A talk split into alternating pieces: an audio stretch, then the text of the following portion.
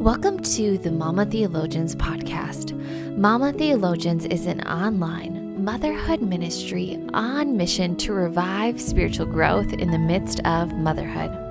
We offer our devotional and narrative podcast episodes to further equip mothers in theological study, biblical literacy, and spiritual formation. We pray that God will use these offerings for His glory and that He will revive and deepen your spiritual growth in Jesus. Today, you'll hear a bonus episode for the season of Lent. In this episode, Amy Fisher will read her essay, How to Practice Lent as a Family.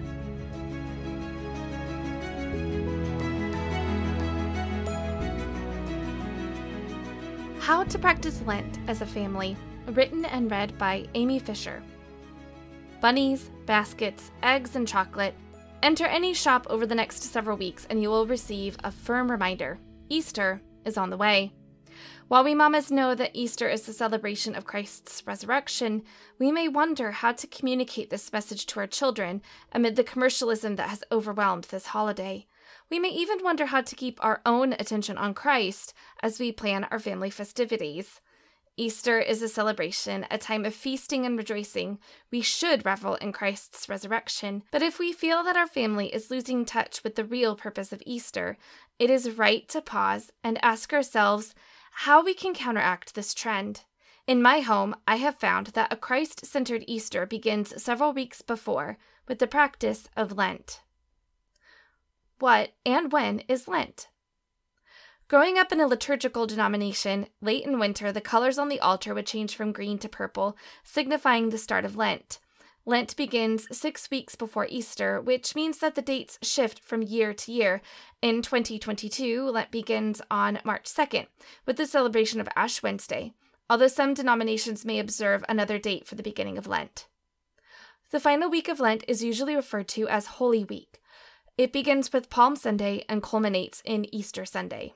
Lent is a season of fasting and penance that reflects Jesus' 40 days in the desert before he began his earthly ministry. Traditionally, Christians have observed Lent through the practice of certain spiritual disciplines, often fasting, prayer, and almsgiving, or giving money, time, or goods to charitable causes and to the needy. This somber season of preparation makes the feasting and celebration that we enjoy at Easter even more delightful. Lent traditions for families. Lent can be an intentional time of slowing down with your family and practicing spiritual disciplines together. With some creativity, I believe we can engage our entire family in these, regardless of age. Here are a few ways I have incorporated into my family's practice of Lent. Fasting. Fasting is usually thought of as either not eating or abstaining from something, usually food. When we fast and deny our hunger or cravings, we have a physical reminder that we hunger for God more than we want food. While I don't expect my children to go long stretches without a meal or a snack, we can fast together from particular foods. For example, one week of Lent, we might fast from eating meat, and another we might fast from desserts and sweets. I appreciate this tradition because, on one hand, it pushes me to plan my menu and cook a little differently. On the other hand, my kids notice that there's something going on and they experience that Lent is a little different than other times of the year. Prayer. While we pray with our children often, we make a particular effort to pray as a family throughout Lent. Last year, we used Window on the World from Operation World to learn about and pray for a different country or people group most evenings. The guide p- gives points for prayer and includes photos, stories, and insight into a different culture, which my children have really enjoyed. I particularly enjoy this aspect of our Lenten practice because my children are actively engaged as we practice praying together. Almsgiving. With a very young family, taking time to volunteer or give to charity can be challenging. In our digital age, it is convenient and quick to send a monetary donation through our phones and to feel that we've done our part. While those donations are valued and important, my children don't see or participate in that giving. As my children are a bit older now, my husband and I look for particular ways to include them in supporting local charities. One straightforward option has been to take our children to shop for the local food bank. We take the list of items they most need, and our children help to fill the cart. Why practice Lent as a family?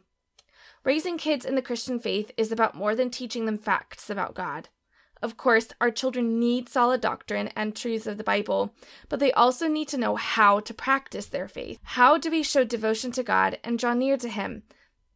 There are many, many answers to this question, but Lent is one opportunity to invite our children into this practice.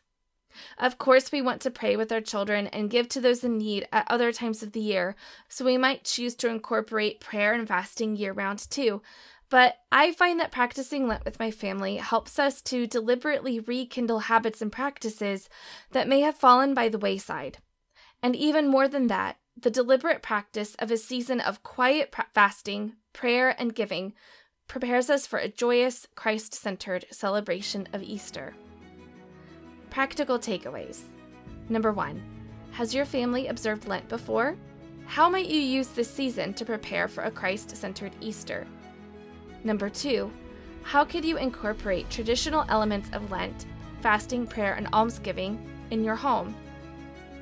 Number three, Bring your ideas to your spouse and to your children and collaborate on how you can observe Lent. Make specific plans to put into action.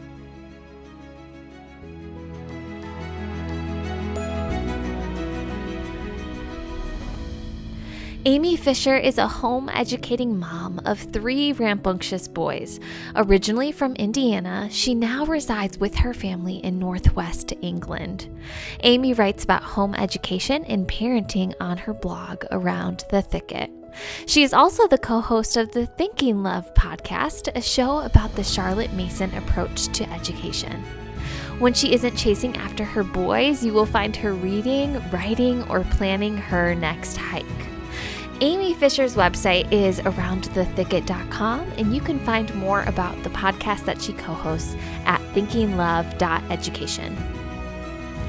Thank you so much for joining us here at Mama Theologians. I just pray that this episode really helps you to feel better equipped for you and your family to celebrate the season of Lent.